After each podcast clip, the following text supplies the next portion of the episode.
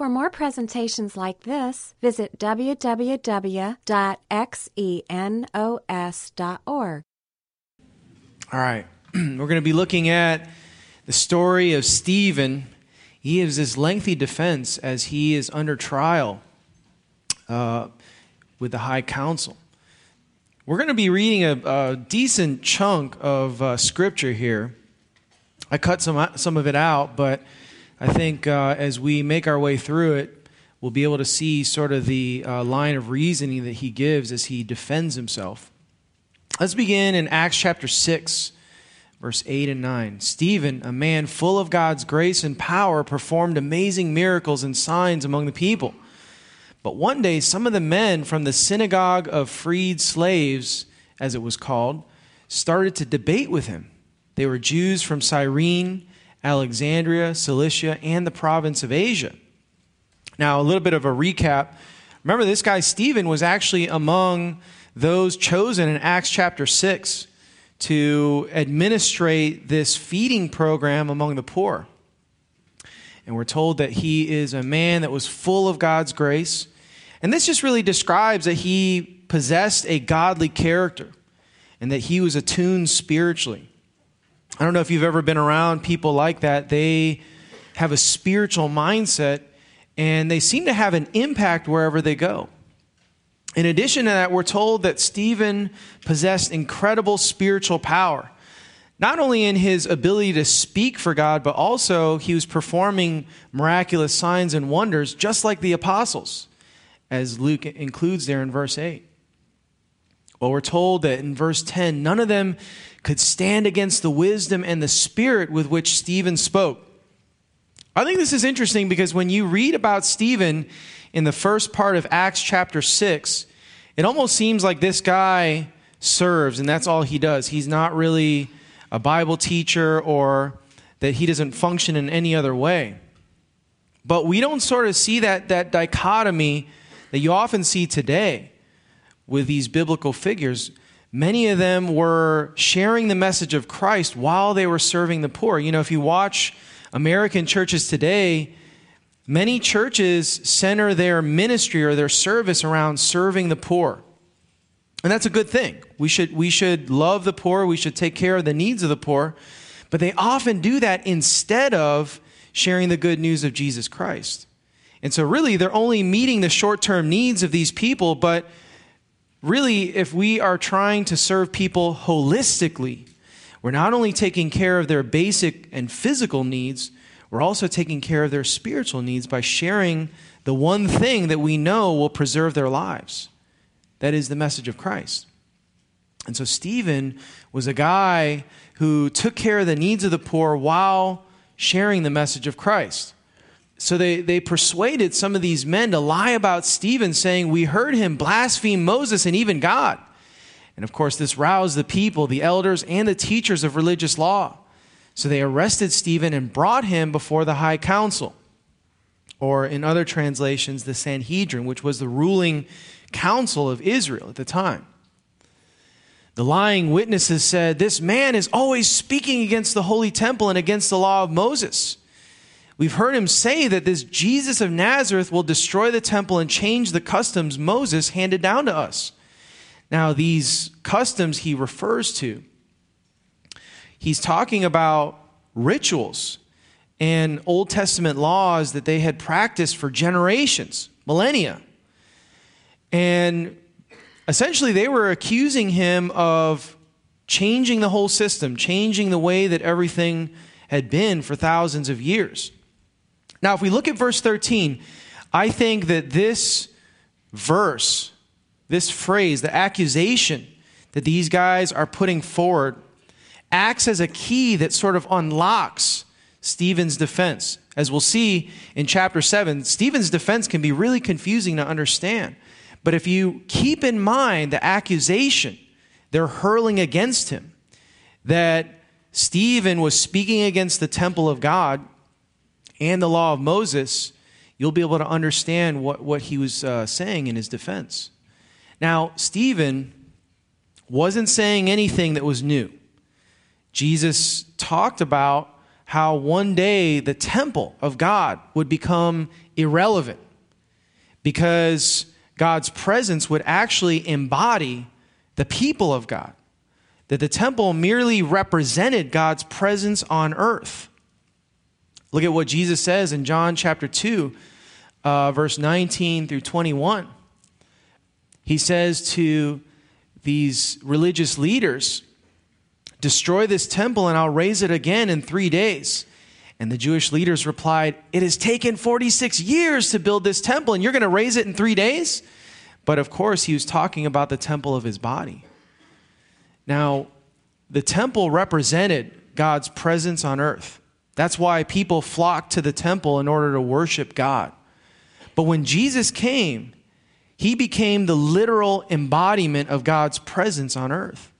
And when he died, rose from the dead, and ascended back into heaven, we, because we have the Holy Spirit as followers of Christ, now become God's presence on earth, his holy temple, as Peter says in First Peter chapter two.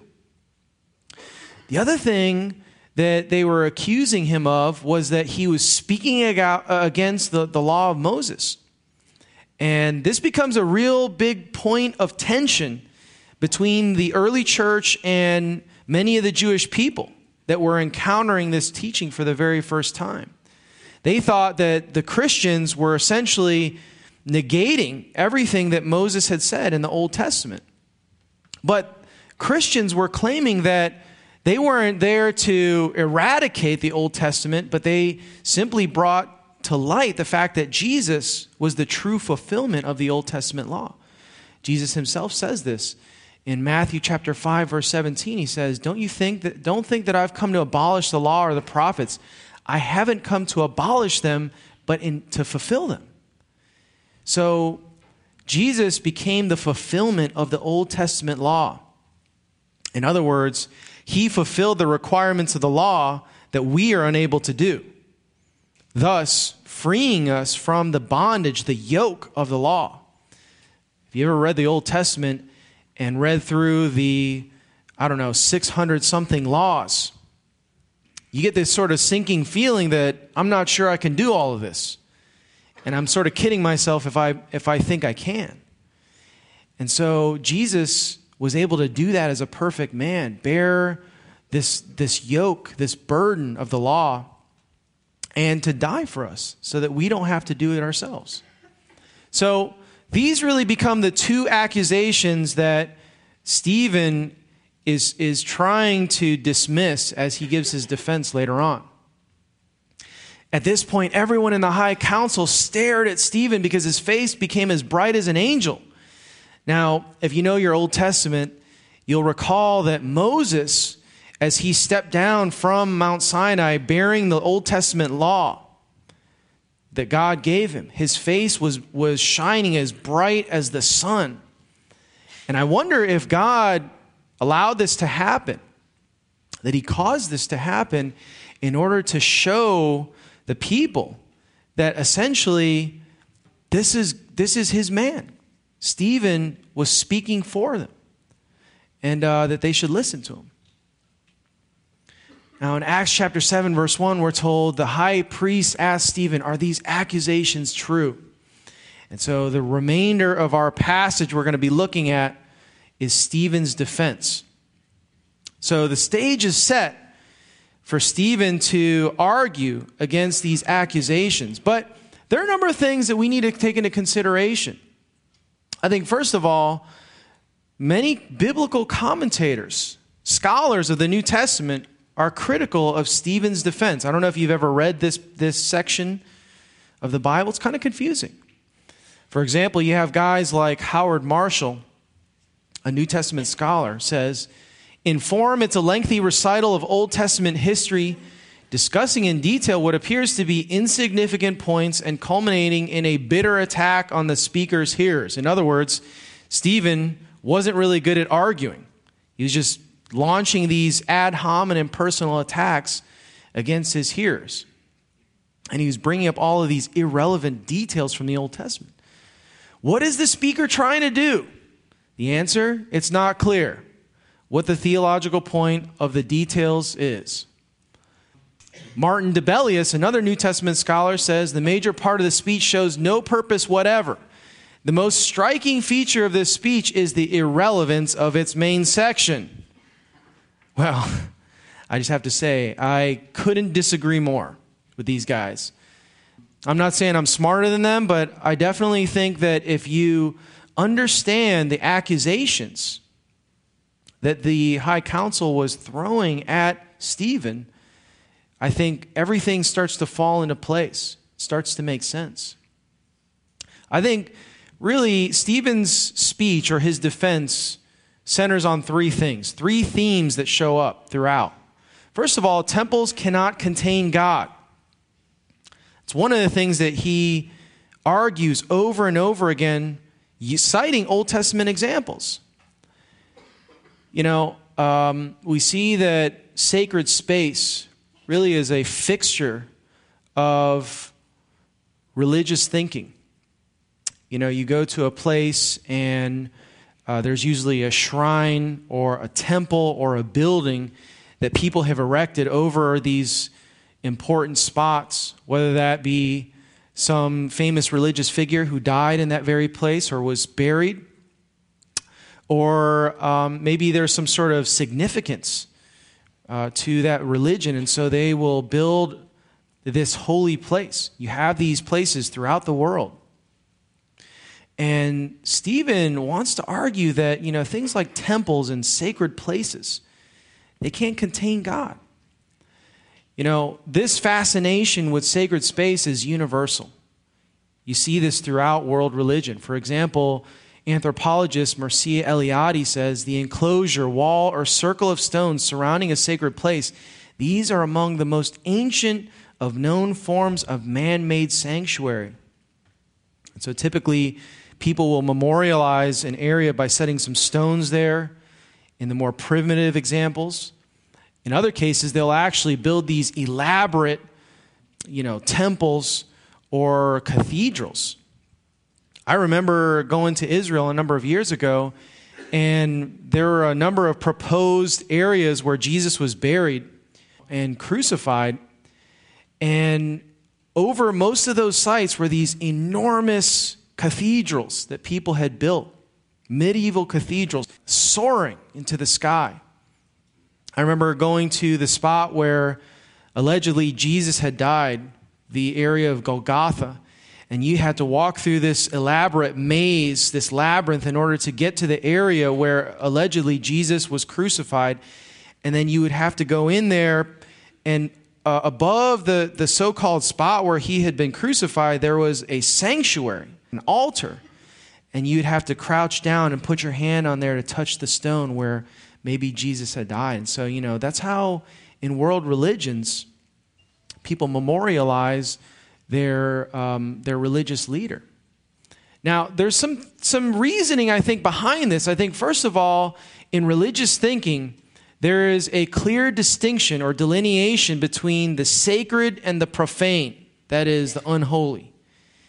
And in order to enter the holy area, the sacred, you often, as a practitioner, have to undergo a number of rituals to make sure that it's safe to approach the deity. You know, we see that Jesus critiques this kind of thinking, really, which amounts to superstition, that God is localized to a certain area.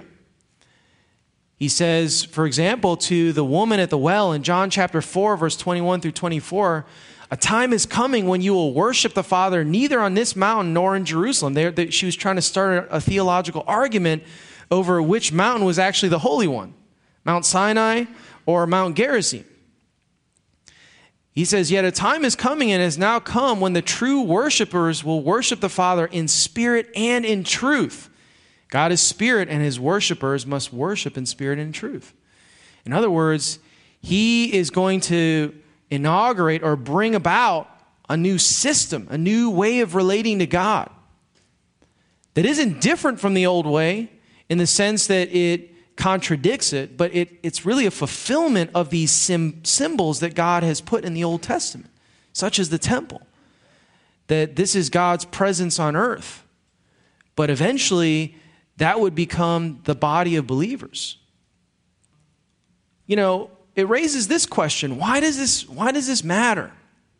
You know, why, why does it seem like we're railing on this idea of, of sacred space? I think, first of all, sacred space helps us keep God contained in a box. There's something sort of a, a, attractive and appealing about that, to keep God compartmentalized. When you worship God, that's something that you do once a week on Sunday morning at a place, the church building, right? But the rest of the week, you're not really thinking about God. You're more preoccupied with everything else. And so sacred space, I think, helps us sort of contain God to a certain part of our lives and insulates him from, from interfering in these other areas. I wanted to show this uh, clip that I think um, illustrates this pretty well. It's from The Simpsons from a, a number of years ago, but I think um, kind of uh, shows my point in a humorous way. Um, if the Lord is all-powerful, why does he care whether we worship him or not? Ak just saying. Well, Ak, it's because God is powerful, but also insecure, like Barbra Streisand before James Brolin. Why are you building chapel? Because you're all terrible sinners. Since when? Since I got here. Now either grab a stone or go to hell. Oh.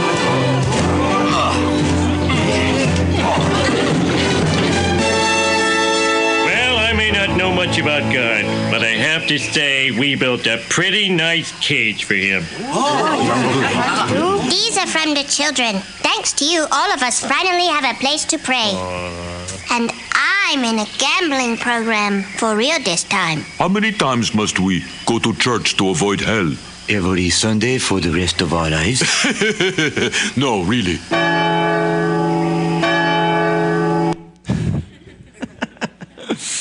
Uh, definitely some um, uh, pretty strong critique there. You know, even though it's it seems a little overstated or whatever, you know, I, I think there's a lot of truth to it, though. I mean, what he's saying there is, you know, it's easy to sort of contain God in this place uh, where we can go whenever we feel like it's convenient, and then we can leave and li- live the rest of our lives without having him interfere. This idea of sacred space, it localizes God, which I think minimizes the possibility of him interfering with our lives. We like that. We like the fact that God doesn't have to influence our day-to-day living, but that we can sort of have him as a feature of our lives Sunday morning, um, without him, you know, this this uh, his influence bleeding over into other areas. Also, it puts us into a position of control. I think that's one of the real appealing things about sacred space, because I get to choose when I get to go and worship God. It's not something that I have to do all the time. And yet, the God of the Bible, according to Scripture, uh, he is the creator of the universe. He's the owner of the universe, and by extension, he owns us. We owe our lives, our very existence to him, which I know is sort of an offensive thing to hear. And yet, in an effort to try to block him, we do things like this in order to put him in a position where we are controlling him. You know, this also applies to other areas such as holy days, ritualism, and reciting memorized prayers. It's not just sacred space. When you think about these different areas of ritualism, it really makes our interactions with God impersonal and mechanistic. It's almost like you have created this cosmic pop machine where you put in your good works or your ritual and out comes a, a certain product. And if you don't get what you wanted, you get angry about it. And so in a lot of ways, relating to God through these rituals and through these forms, as anthropologists uh, describe it, really turns our relationship with God into something other than the kind of relationship he wants to have with us, which is a father and a child relationship. Also, it must seem really weird to God Think about, you know, imagine if um, your friend, whenever you go to hang out with him, shows up with uh, those really short running shorts, you know, the ones with the slits on the side that go all the way up. And, uh, you know, as he's approaching you, he does five forward lunges, deep lunges. You'd be like, well, why are you doing that, man? And you're just like, I don't know. I just feel like that's, you know, that's something that you wanted or whatever. You're like, dude, can you just... can you not do that when we have lunch at Wendy's, you know? Like... Or, you know, imagine if, you know, every time you, you spend some time with your friend, um, he kept repeating the same thing over and over again. I love you. You're so wonderful. I love you. You're so wonderful. I love you. You're so wonderful. I love you. You're so wonderful. I mean, that would be so awkward. You're like, can you talk to me like a normal person? You know, that must be how God feels, being on the receiving end of this. Why, why do they feel like they need to jump through all of these hoops in order to relate to me? Why can't they talk to me in a personal way, like I, like I prescribe? Secondly, you know, when we look at Stephen's speech, he points out that Moses predicted Jesus' coming, that all of this was foretold. And that's the reason why Jesus was able to fulfill the Old Testament law. And finally, God's people have a history of rejecting his spokespeople. You know, every time God sends a prophet, somebody who speaks for him, the people actually turn against him. And what Stephen's trying to get them to do is to connect the dots, to see that history is actually repeating itself as they persecute him for speaking about Christ. So with that, why don't we uh, jump into our passage? In verse two and three, we're told, this was Stephen's reply. Brothers and fathers, listen to me. Our glorious God appeared to our ancestor Abraham in Mesopotamia before he settled in Haran. God told him, leave your native land and your relatives and come into the land that I will show you. Now, it's important that he points to, out that God called him out of his land and said, I want you to leave your land and your relatives and go. And I think it's important that he's highlighting this because, remember, the nation of Israel at this time viewed the area, the land of Israel, and especially Jerusalem, as incredibly holy land. And yet, Stephen points to the fact that Abraham, a man who they revered as a father of faith, actually came from an area that was far away from Israel. You know, thousands of miles away. He says, so Abraham left the land of the Chaldeans and lived in Haran until his father died. Then God brought him here to the land where you now live. But God gave him no inheritance here, not even one square foot of land. God did promise, however, that eventually the whole land would belong to Abraham and his descendants, even though he had no children. God also told him that his descendants would live in a foreign land where they would be oppressed as slaves for four hundred years. God said, but I will punish the nation that enslaves them, and in the end, they will come out and worship me here in this place.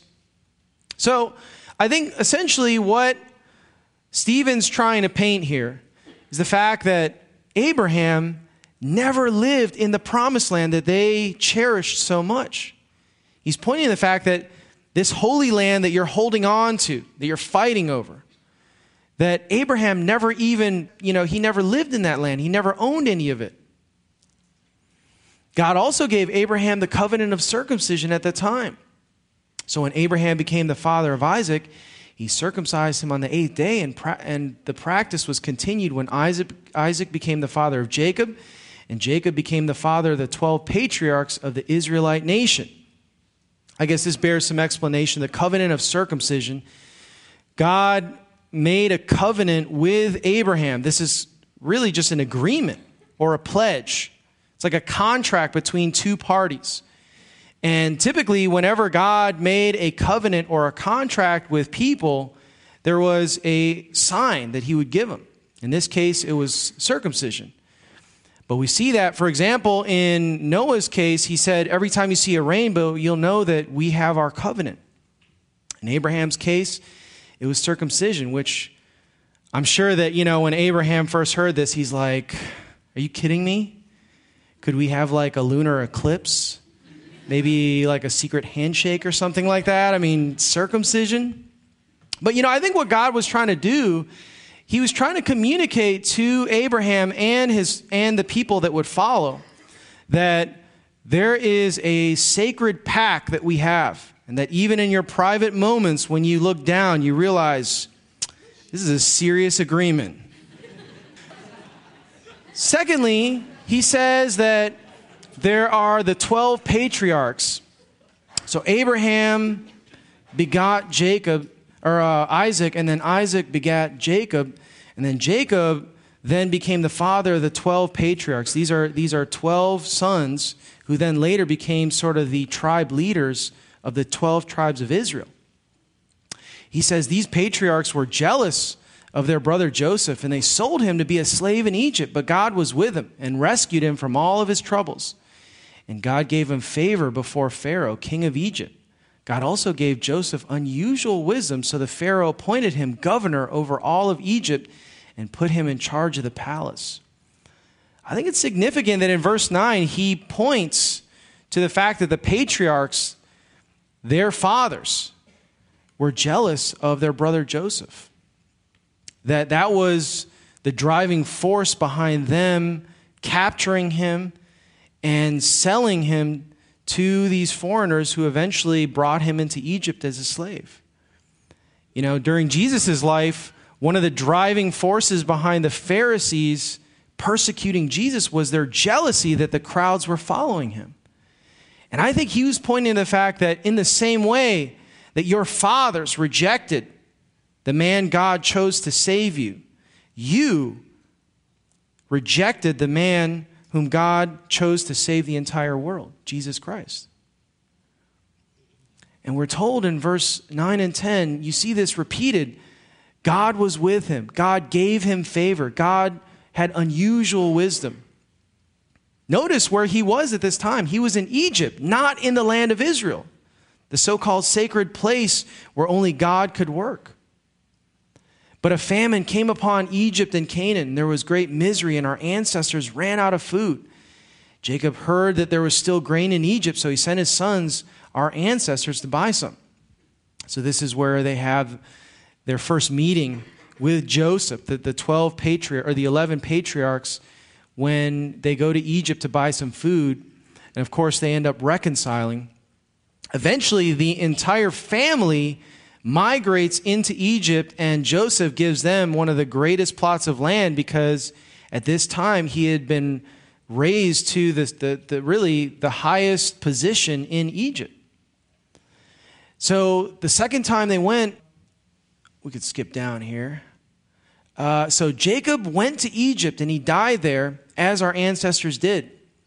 Their bodies were taken to Shechem and buried in the tomb Abraham had bought for a certain price for Hamor's sons in Shechem. Now, I think, it, you know, you sort of wonder, like, what's this story really trying to convey? I think he's pointing out that God was working through Joseph, who was rejected by his brothers, who was an Egyptian slave living outside of Israel. And we see this theme repeated in the other examples that he cites. In verse seventeen, we're told, as the time drew near when God would fulfill his promise to Abraham, the number of our people in Egypt greatly increased. But then a new king came in to the throne of Egypt who knew nothing about Joseph. This king exploited our people and oppressed them, forcing parents to abandon their newborn babies so they would die. At the time Moses was born, a beautiful child in God's eyes, his parents cared for him at home for three months. Then they had to abandon him. And Pharaoh's daughter adopted him and raised her, him as her own son. This is the story where, remember, Moses' parents put him in this wicker basket with pitch and floated him down toward where uh, Pharaoh's daughter was bathing. And that's where she found him. We're told Moses was taught all the wisdom of the Egyptians, and he was powerful both in speech and action. And one day, when Moses was forty years old, he decided to visit his relatives, the people of Israel. He saw an Egyptian mistreating an Israelite, So Moses came to the man's defense and avenged him, killing the Egyptian. Moses assumed his fellow Israelites would realize that God had sent him to rescue them, but they didn't. Again, he's pointing to what exactly what happened with Jesus, that the person whom they revered, Moses, the one who they traced their spiritual lineage back to, that their forefathers did the same thing to Moses that they did to Jesus, God's appointed one, God's chosen one. They didn't recognize that God had sent him, but instead rejected him. The next day, he visited them again and saw two men of Israel fighting. He tried to be a peacemaker. He said, "Men, aren't you brothers? Why are you fighting each other?" But the man in the wrong pushed Moses aside and said, "Who made you ruler and judge over us? Are you going to kill me as you killed that Egyptian yesterday?" When Moses heard this, he fled into the country and lived as a foreigner in the land of Midian, and there his two sons were born. Forty years later, in the desert near Mount Sinai, an angel appeared to Moses in the flame of a burning bush. When Moses saw it, he was amazed at the sight, and as he went to take a closer look, the voice of the Lord co- called out to him, "I am the God of your ancestors, the God of Abraham, Isaac, and Jacob." Moses shook with terror and didn't even dare to look. Then the Lord said, "Take off your sandals, for you're standing on holy ground. I've certainly seen the oppression of my people in Egypt, and I've heard their groans, and have come down to rescue them. Now go, for I'm sending you back to Egypt." He tells him, he says, take off your sandals. Take off your Crocs. You're, you're standing on holy ground here. The location of this area, it remains unknown to us. And I think that's important because, again, when you think about religious thinking, a lot of times an event like this will signal that we need to build a structure or memorialize this event by, by building something over this. And yet, we don't know where this is. And again, I think Stephen is, is thundering that, you know, this, this idea of holy ground, in this case at least, it didn't matter once God's presence disappeared. So we're told that God sent back the same man his people had previously rejected when they demanded, "Who made you ruler over us?" Through the angel who appeared to him in the burning bush, God sent Moses to be the ruler and savior. And by means of many wonders and miraculous signs, he led them out of Egypt through the Red Sea and through the wilderness for forty years. He's referring to the ten plagues of, of, of Egypt there. So Moses himself told the people of Israel, "God will raise you up a prophet like me from among your own people." Moses with, was with our ancestors, the assembly of God's people in the wilderness, when the angel spoke to him on Sinai. And there Moses received life-giving words to pass on to us.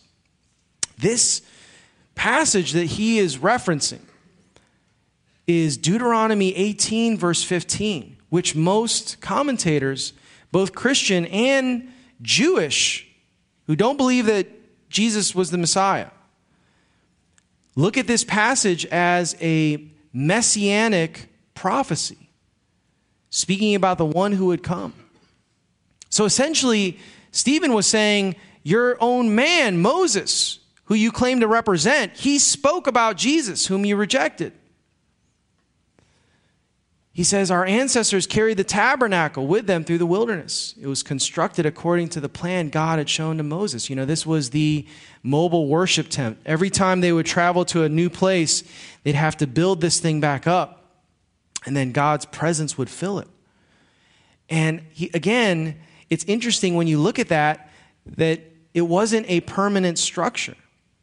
It was wherever God had led them, that that's where his presence would dwell. Years later, when Joshua led our ancestors in battle, he says, against the nations that God drove them out of this land, the tabernacle was taken with them into their new territory, and it stayed there until the time of King David. David found favor with God and asked for the privilege of building this permanent temple for God, but it was Solomon who actually built it. It's interesting, when you look at the interaction between David and God over this temple, he says, I want to build you an incredible place because I'm living in this beautiful palace made of cedar, and it's got all of these incredible inlays in it, but you're like in a tent. You're camping outside my backyard. I could definitely build you something way better than my own place. I've got the resources for it. And God's like, why do I need you to build me a house? Who are you to build me a structure? Well, he says, however, the Most High doesn't live in temples made by human hands. As the prophet says, heaven is my throne and the earth is my footstool. Could you build me a temple as good as that? Asks the Lord. Could you build me such a resting place? Didn't my hands make both heaven and earth? He's citing the Old Testament. The very Old Testament that they're saying calls for God to be contained in a localized area.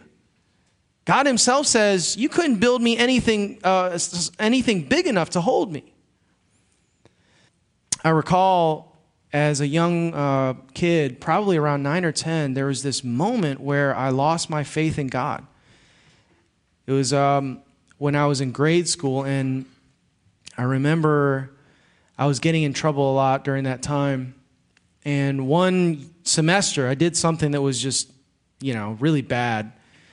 And um, my teacher actually suspended me from class for the rest of the year because she's just like, I've had it with you. You're just terrible. So eventually she was like, you need to basically do all of your homework and show up to the principal's office every single day for the rest of the year. And so my principal was usually out of the office, which afforded me the luxury to be able to wander through the halls. And so I would just, you know, unplug water fountains, grab people's like backpacks and eat their lunch and stuff in the hallway. It was a parochial school, it was a Catholic school, so it had an adjoined chapel area where I would just go in there and just sort of wander and sit sometimes for hours. Sometimes I grab the smelling salts and kind of jolt myself.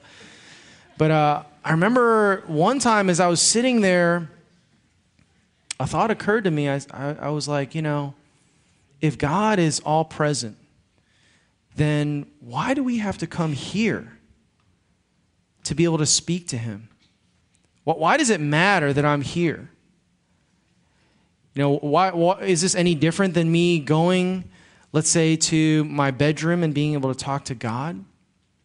And I remember at that point, I, I just really lost my faith. I thought to myself, all of this traditional, traditionalism, all this ritual, it's masking what God really wants to communicate. So I, I, I felt very skeptical about the Bible. And I remember after becoming a Christian and coming out to a Bible study like this, hearing a passage like this taught and thinking to myself, that's incredible. That's exactly what I needed to hear. And at that moment, I remember my faith taking a quantum leap forward. And so, you know, for some of us, we, we might be skeptical about the Bible. We might be skeptical about Christianity because we feel like all of these human traditions and forms have been piled on top of it. And we're sort of left to wonder, is there anything from God left in this? Well, God happens to agree with you. He doesn't like all of that human tradition that religious thinking wants to pour on top of what he truly wants to communicate, which is that he wants a personal relationship with you. Well, you know, usually whenever you give a sermon or something like that, you end with like an inspirational quote or a thought for the day. Turns out Stephen's conclusion was a little bit more robust than that. You stubborn people, he says, you are heathen at heart and deaf to the truth. Must you forever resist the Holy Spirit? That's what your ancestors did, and so do you. Name one prophet your ancestors didn't persecute. They even killed the ones who predicted the coming of the righteous one, the Messiah, whom you betrayed and murdered. You deliberately disobeyed God's law, even though you received it from the hands of angels. Woo. Uh, Stephen is, is uh, just going directly at him. He's not afraid. Well, we're told at that the Jewish leaders were infuriated by Stephen's accusation. They shook their fists in rage at him. But Stephen, full of the Holy Spirit, gazed steadily into heaven and saw the glory of God, and he saw Jesus standing at the, the place of honor at God's right hand. It's interesting to note that Jesus was standing in this case. Typically when Uh, the Bible depicts Jesus stand, or at God's right hand, he's usually sitting. In this case, he must have been standing to welcome Stephen as he was about to enter um, the place that he prepared for him. And he told them, look, I see the heavens open and the Son of Man standing in the place of honor at God's right hand.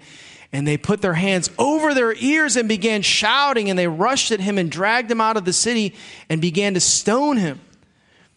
His accusers took off their coats and laid them at the feet of a young man named Saul. Apparently, um, they took justice into their own hands. The Romans took away this right of capital punishment since the Jews were under the yoke of the Romans, but uh, apparently they decided they were going to they were going to give him some street justice, and they killed him in the streets there. It's interesting too that we're told his accusers took off their coats and laid them at the feet of a young man named Saul. This guy shows up later on in the New Testament, in Acts actually.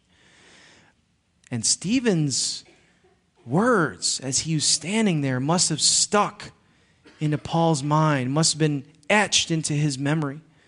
We read later on in Acts chapter twenty-two, verse twenty, as he was speaking, he admits that I was in complete agreement when your witness Stephen was killed. And so he realized that he actually played a part. He was one of the witnesses. You know, when you look at this event, it must have made a mark on Paul. He remembered this. Because remember when Stephen said uh, that God cannot dwell in places made by human hands? Paul uses that exact same phrase in Acts chapter seventeen as he is speaking to the Areopagus in Athens. And so this must have made a deep impression upon him. Well, as they stoned him, Stephen prayed, Lord Jesus, receive my spirit. And he fell to his knees shouting, Lord, don't charge them with this sin. And with that, he died. So there you have the story of Stephen. You know, a few points uh, that we should consider in the aftermath. First of all, the church lost Stephen, one of the real bright lights of the early church. This guy was incredibly gifted, incredibly knowledgeable, incredibly persuasive and charismatic. You know, imagine somebody like that in our group here just, just losing their life tragically. I mean, you'd have to wonder, what is God doing? How could he let something like that happen? And yet, God had his replacement standing right there in the crowd. Paul the Apostle, he didn't know it yet. But he would be used by God in incredible ways. And this event would be one of the driving forces behind him sharing the message of Christ really throughout the world. And finally, God sets out the truth about sacred space and ritualism, showing that Jesus ushered in a new way of relating to God. That everything that he laid out in the Old Testament, those were mere symbols, they were shadows. As Paul says in Colossians chapter two, of what was to come in Christ. So, a couple conclusions that we can come to from this. First of all, religious ritualism can be a form of idol worship.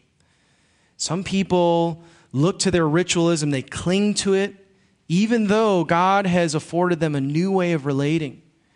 And the only thing that I can think for why we would prefer ritualism and religious thinking is because it's more convenient, that it keeps God at bay, that it keeps him at a distance, and that we can actually control whether or not we interact with him and whether or not he interferes in our life. Secondly, you know, you have an opportunity to approach God in spirit and in truth. You know that description that I gave of just relating to someone? God wants to relate to you in a personal way, like a friend. In fact, he calls us his friend. But the real problem between God and humans is that we have done things that have offended him.